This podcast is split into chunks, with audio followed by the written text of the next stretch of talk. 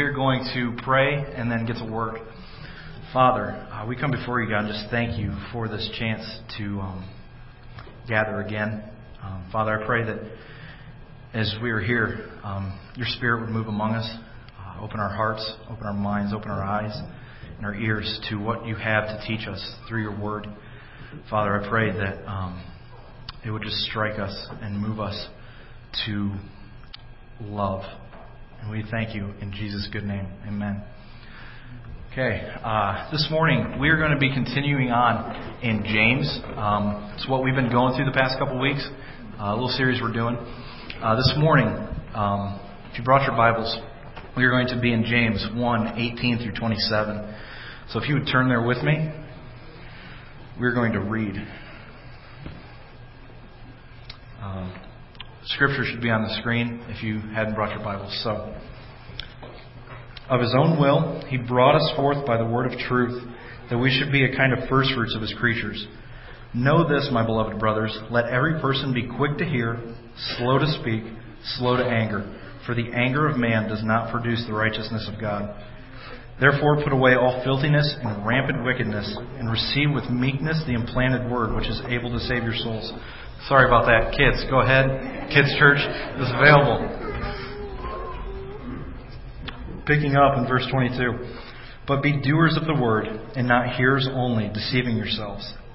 For if anyone is a hearer of the word, and not a doer, he is like a man who looks intently at his natural face in a mirror. For he looks at himself and goes away, and at once forget what, forgets what he was like. But the one who looks into the perfect law, the law of liberty, and perseveres, being no hearer who forgets, but a doer who acts, he will be blessed in his doing. If anyone thinks he is religious, does not bridle his tongue, but deceives his heart, this person's religion is worthless. Religion that is pure and undefiled before God the Father is this to visit orphans and widows in their affliction, and to keep oneself unstained from the world. Okay, so there's a lot there. Um, we're going to unpack this this morning. Um, first, what I really want us to take a look at is verse 18. Um, James says, Of his own will, that being God, he brought us forth by the word of truth that we should be kind of first fruits of his creatures. I want to focus on what this word is. Okay? Um, this word of truth. That's where I want to be first. Um, so I'm going to ask the question what is this word?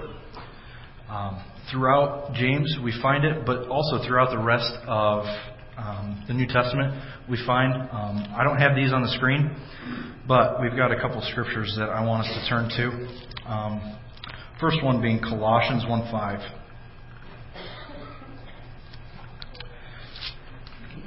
Be, because of the hope that you have laid for all, sorry, because of the hope laid up for you in heaven, that's the verse, first part. This is the part I want us to focus on. Of this you have heard before in the word of truth, the gospel. Okay, now on to Ephesians 1:13. In him you also, when you heard the word of truth, the gospel of your salvation, and believed in him, were sealed with the promise of the Holy Spirit. Um, the next one I had was 2 Timothy 2:15. Um, telling us the same thing. This word that James is talking about, um, it's the gospel. It is the gospel of Jesus. So, real, real quick, we've already figured out what this word is. Now I want to talk about why it's so important and why James focuses so much on this. James tells us that God brought us forth, um, brought us forth by His own will, by this word. This word, um, His gospel, before we have ever heard it, before we ever knew it, we were just dead to God. That's, that's what we were. We were sinners who were dead to God. But He brought us forth. Um, throughout the rest of the New Testament, especially in Romans, James, um, Paul, a lot tells us that we've been made new creations. This idea of being born again. So, as, as we've been born again, it's this word that, that makes us born again. When we hear the gospel, when we hear what Jesus has done for us, that is what, that, that is what brings us to life and makes us be born again. Jesus tells Nicodemus in John 3 um, that we must be born of the Spirit. And Nicodemus just doesn't get it. And, and Jesus goes on to tell him, you, you shouldn't be confused by this. You must be born of the Spirit. The Spirit blows wherever it wishes, and no one knows where it comes from, and so it is with those who are born of the Spirit. So, as Christians, we don't know when this is going to come to us. Before we know Jesus, we don't know when this might come to us. When His Word comes and, implants in our heart, we just don't know when that's going to happen. But when it does, we are made new creations. So, we this Word, it's truth. It's what is there. It's what is, um, in verse 21, says it is implanted in us. I want us to focus just for a second. It is, it's really important to distinguish between knowing the Word and, and knowing it. Um, this word of truth, okay? We can know it with, with all that we are, just everything in my head. Um, if any of you have seen the book of Eli, I'm not going to ruin it for you, but if any of you have seen it, sorry, Glenn. Um, this guy, he has memorized the entire scripture in his head. Um, I could I could sit for years and do that, but in the end, still not have been brought forth. This idea of being a new creation. Um, it's really important, guys. I want us to to, to think that through. Um, Jesus, again in John 8, um, specifically John 8:37, Jesus tells the Pharisees that he's talking to, he says, "You seek to kill me because my word finds no place in you." These are the religious leaders of his day that he just is getting sick and tired of hearing these guys give all these rules to the people of his day. And so he tells them, listen, you're, you're trying to kill me because I'm telling you truth, and my word finds absolutely no place in you, whether you know the entire scriptures or not. You can know them front to back, but you don't know them. It finds absolutely no place in you. It has not been implanted, like verse 21 says. Um, this implanted word, again, I keep mentioning in verse 21, we'll read it again. Therefore, put, away all filthiness and rampant wickedness, and receive with meekness the implanted word which is able to save your souls. That last part, this, this word that we receive, is able to save our souls. God's word, the Bible, Scripture, it is His way. It is God's way of preserving and saving us. Once we once we are hear what Jesus has done for us, um, if if we understand that and we get that, if the Spirit allows us to know what that means, we are saved, and that is that word is implanted in us forever, for all of eternity, and it is what God uses to save us. So, the importance of this really gets overlooked a lot. Um, I want to quote a pastor from Minneapolis. His name is John Piper. Very, very good um, lover of God. He says, If the Word of God does not rank with your most cherished possessions, you need to do a reality check in your life. Really, guys? Um, I want you to think of the most, of some of your most cherished possessions in your life, in your home, um, whatever. Take a second, think about those. Does the word, does the scripture, does God's word pop up in there with, that? Um, does it pop up before your kids? Does it pop up before your spouse? Does it pop up before your car? Um, that awesome big big screen TV you wanted. Does it pop up before that? Because if it doesn't, there's a serious heart issue there. Um, and and this is a tough thing to do, especially on a holiday weekend. I know. Um, but we really, really need to take time away and, and take it for ourselves to see where we stand with Scripture, where we stand in how much we cherish God's Word. Because it is so important. Again, James says, it is able to save our souls. So, do you cherish it? Again, because if you don't, need to be need to be rethinking some stuff. So um, we've talked about what this word is, why it's important. Um, again, I'm just going to say, can never understate how important God's word is in our lives. Um, that was kind of a focus on verse 18. Now I want to move down to verse 21 to really, really pick this apart a little bit.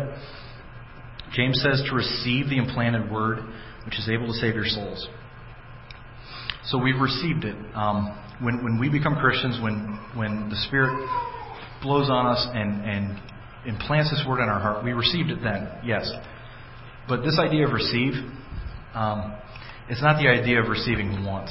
Okay, it's not the idea of receiving, you know, a gift for a birthday or, um, you know, when we were born, we receive our organs one time. We don't get them over and over and over again. This idea of receiving is receiving it afresh, new, daily, like you would receive oxygen. Um, who in here can live without oxygen? No one. Okay. Besides Austin, weirdo. Okay. this idea of receiving oxygen, we, we breathe it in, it fills our lungs, and it sends out oxygen to the rest of our body through, through our blood. If you think that you could go without oxygen, you say, oh, I'm going to hold my breath, wait till next Friday, I'll be good. No, you are going to be blue in five minutes and on the floor. We receive God's Word. God's Word is like oxygen to our lives. We, we read it, it renews us, it carries blood to us. We just, we have to see receiving God's Word as, as receiving life. It is what helps us live. Is it gives us instruction on how to live. Gives us instruction on how to be lovers of God and doers of good. So, a little more about receiving. Um, the, the next idea of this receiving isn't like receiving a blow to the head, say. Um, how many people like to get just punched in the head? I, I don't. Um, where I work, we've I work in a paint factory in Kankakee, and this department I used to be in, we have these huge tanks that hang out of the ceiling, and they're just massive and they're bolted in. Some of them hold over a thousand gallons of paint, and at the bottom there's this valve sticking out of it so that you can hook up um, whatever and fill the paint. Well, the valve comes about right here, right right at head level, um, and when I used to work in there, we were told that we had to wear hard hats when we were around these things. Um, the thing about companies and big industries is that they don't buy hard hats for individuals. They just stock them and then give them to you when they hire you. And I've got a really, really big head. So, so the hard hats that they gave us, that they gave me, was like a little beanie on top of my head, and it just it didn't look cool. And of course, when I'm at work, I have to look I have to look cool, you know. And so I didn't I, I never wore my hard hat. Well, one day I was working on something over here, and I turned and just smacked this tank valve with my head, and there's blood dripping down, and I am just it didn't move at all, and I am just just curling in pain because this I'm, I've got paint seeping into my bloodstream now, and it's just, it hurts. This is not what James is talking about when he tells us to receive this word.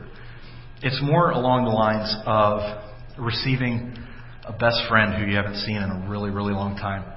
Um, most of you guys know I've got a my, my best friend in the entire world, a guy named Tom.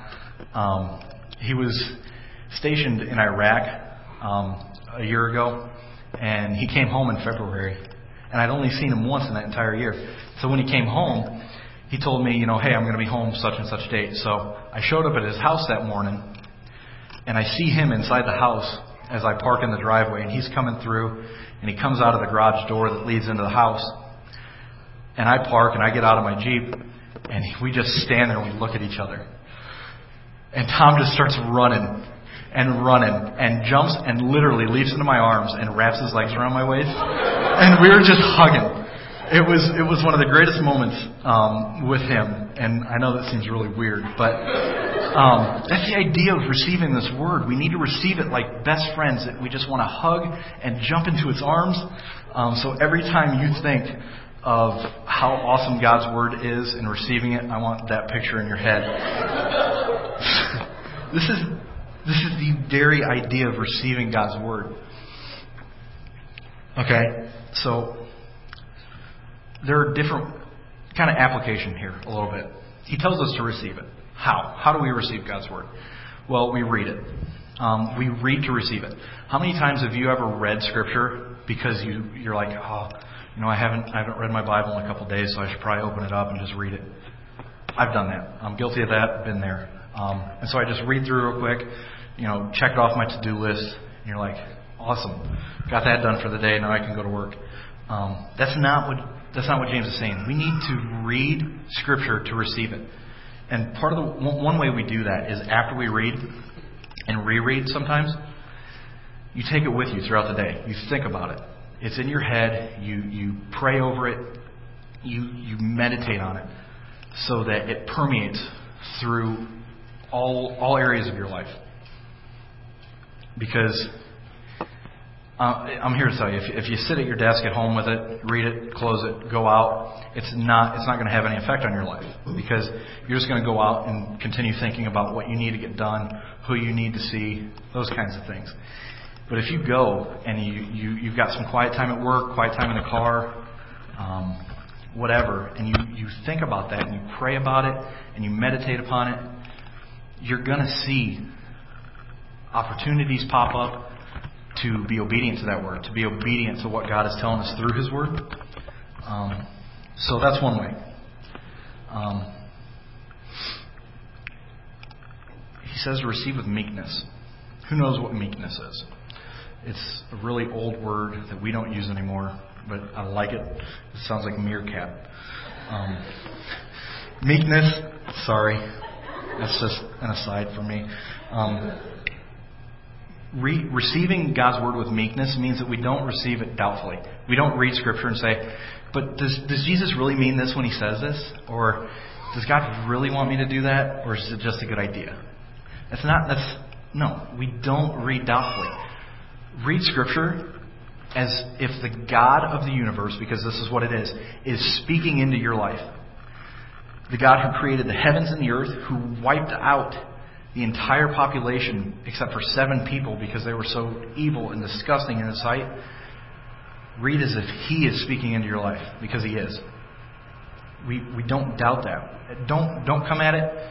Also, I, I can really do this sometimes. I can come at Scripture and start reading and say, okay, I know what that means. I know what that means. I know what he's trying to tell me here. Don't come arrogant or cocky.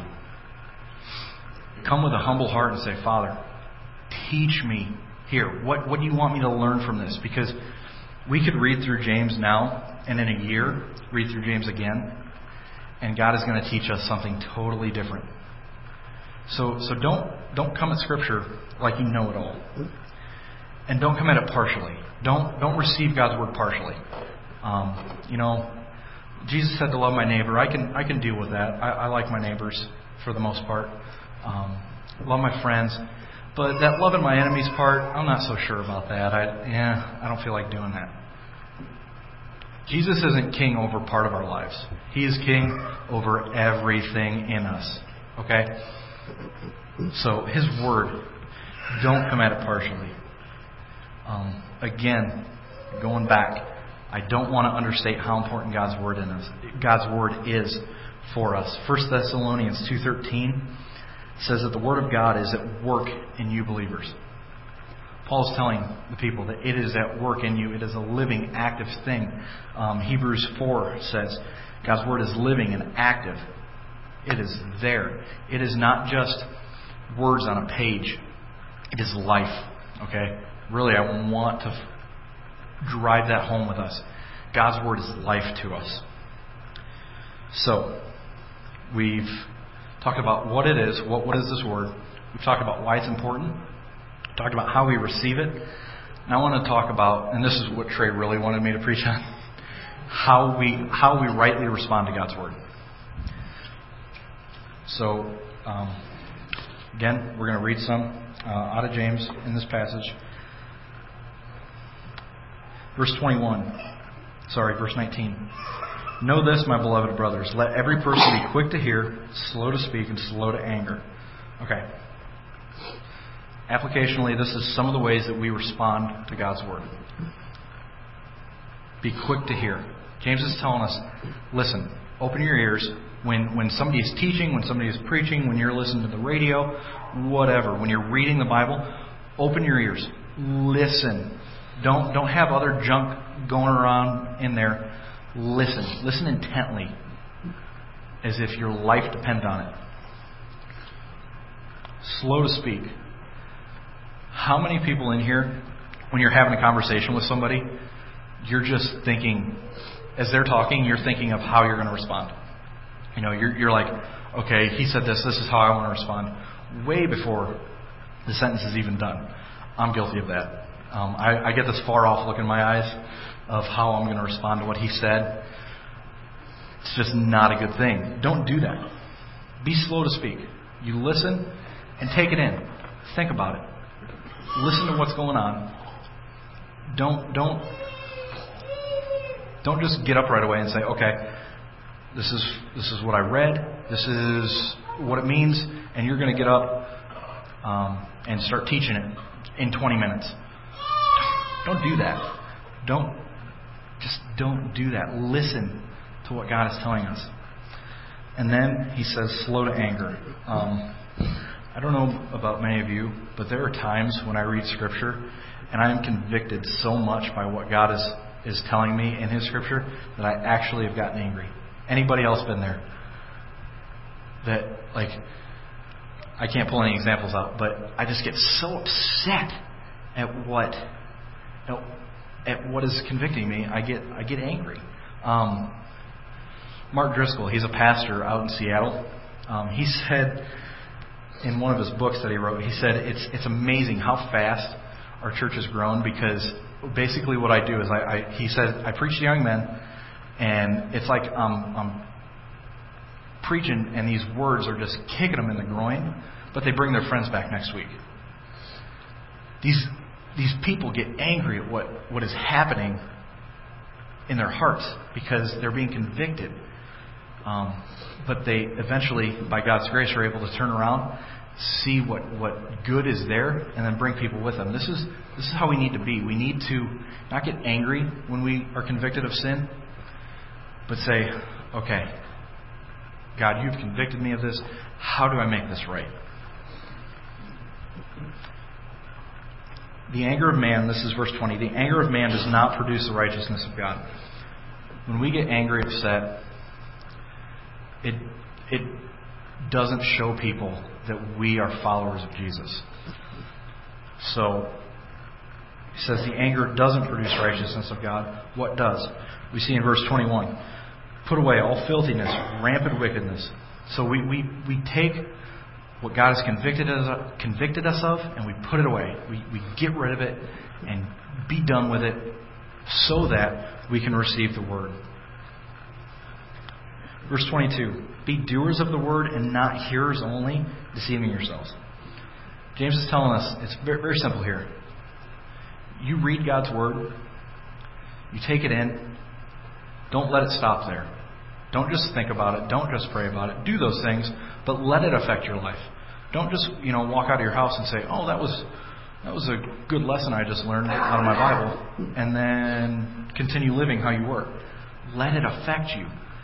Re- confess your sin, maybe. If if you're convicted of it, confess it, and then repent of it. Be a doer. Okay? This is this is evidence of God's work in our life. When we do and are obedient to Scripture that God has put before us, that is that shows everybody else that we are Christians, that we love Jesus, and that we want to live for Him. So when, when people see change in your life, that's how they know. He says, if, if you don't do that, if you don't let the word change you, you're just you're not only deceiving yourself, but you're trying to deceive God. You can't, but you're trying to.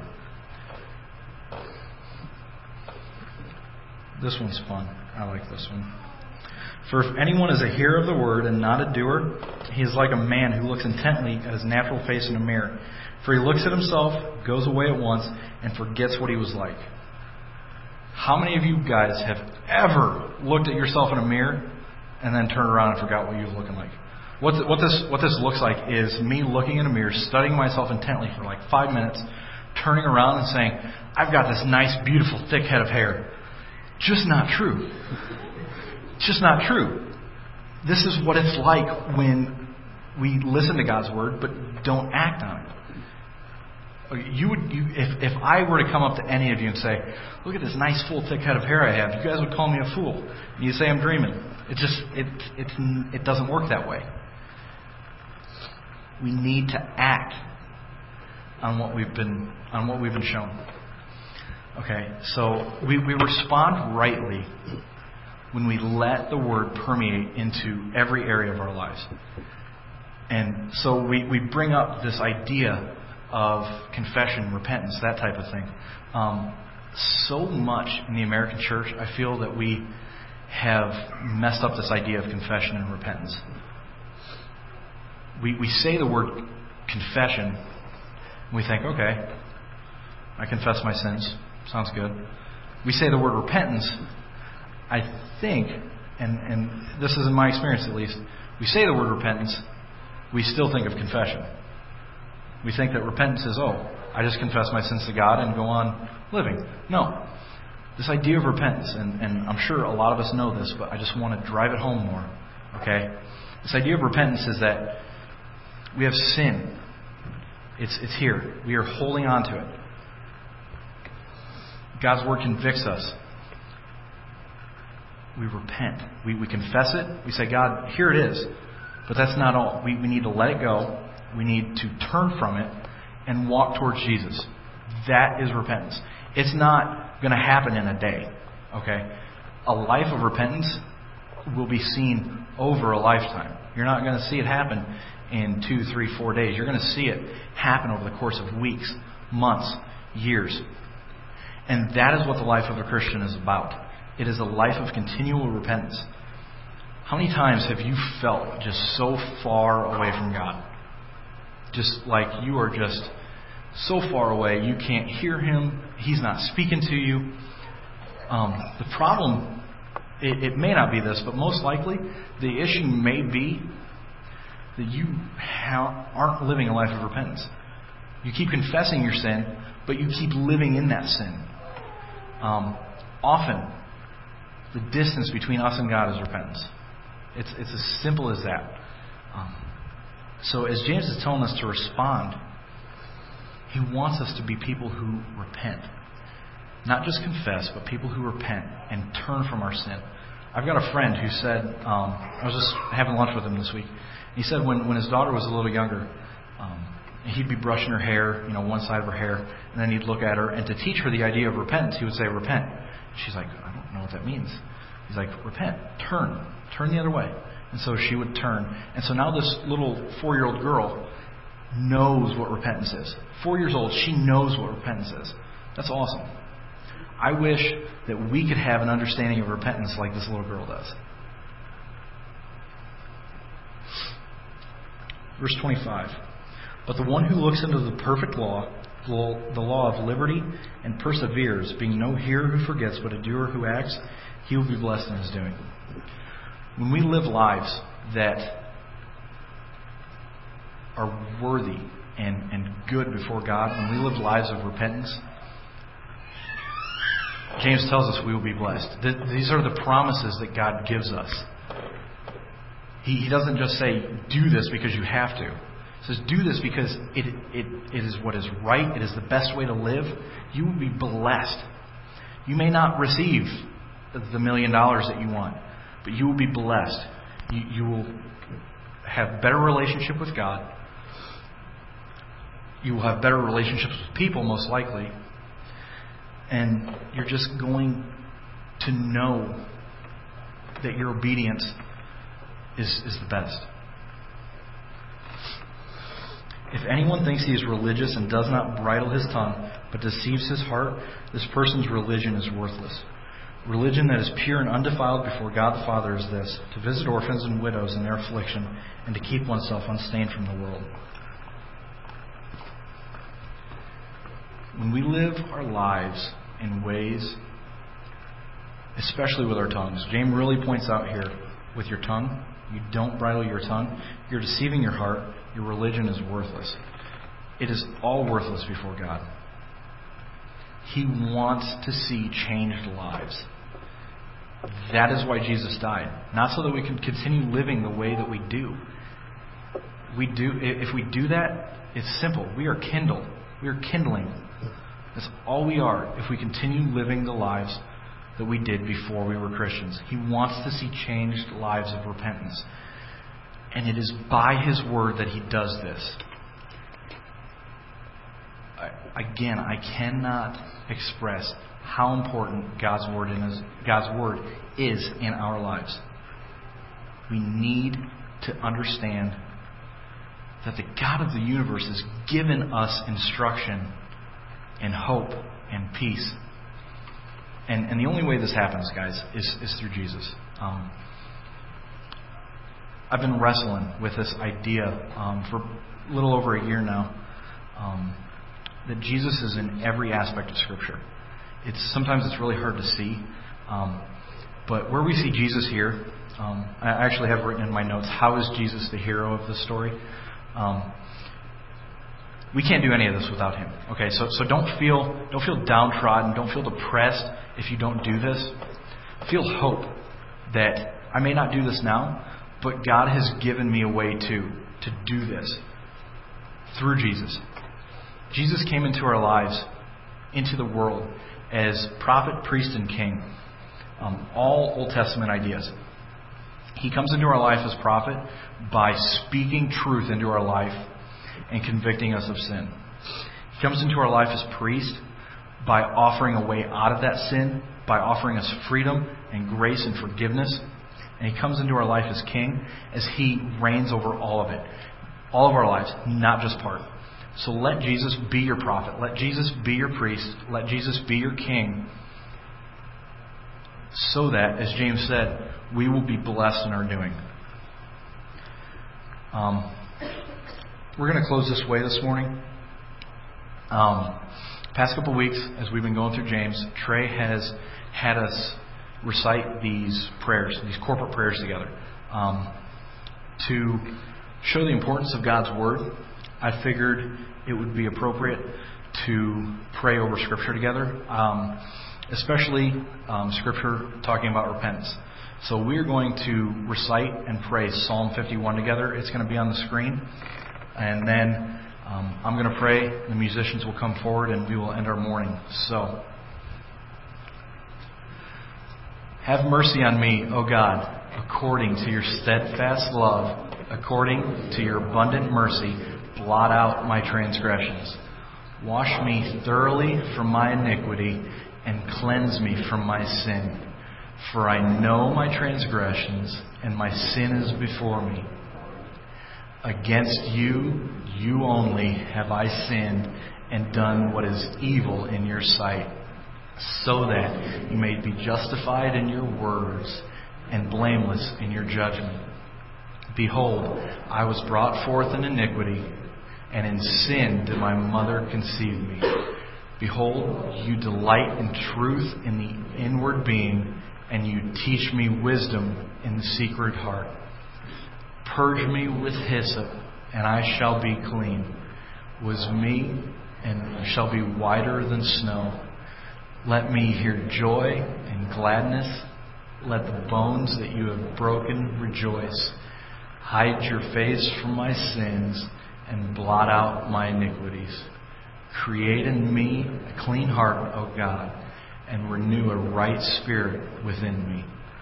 Cast me not away from your presence, and take not your Holy Spirit from me.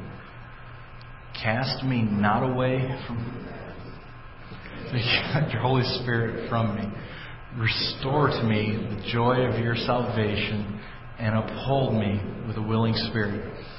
Then I will teach transgressors your ways, and sinners will return to you. Deliver me from blood guiltness, O God, O God of my salvation, and my tongue will sing aloud of your righteousness. O Lord, open my lips, and my mouth will declare your praise. For you will not delight in sacrifice, or I would give it. You will not be pleased with a burnt offering. The sacrifices of God are broken spirit a broken and contrite heart, O God, you will not despise. So as we come before a good and loving and righteous God and see His Word for what it is, we should be undone. And we come before God with broken and contrite hearts. And Psalm 51 tells us that God will not despise that. So we're going to pray. Father, as we close this morning, we just thank you for your love. Thank you for sending your word to us. Um, that through it we can know you and know your will and know how you want us to live. Father, I just pray that we would live lives of continual repentance until the day that we come to be home with you. We thank you for all that you've done and given us. In Jesus' name, amen.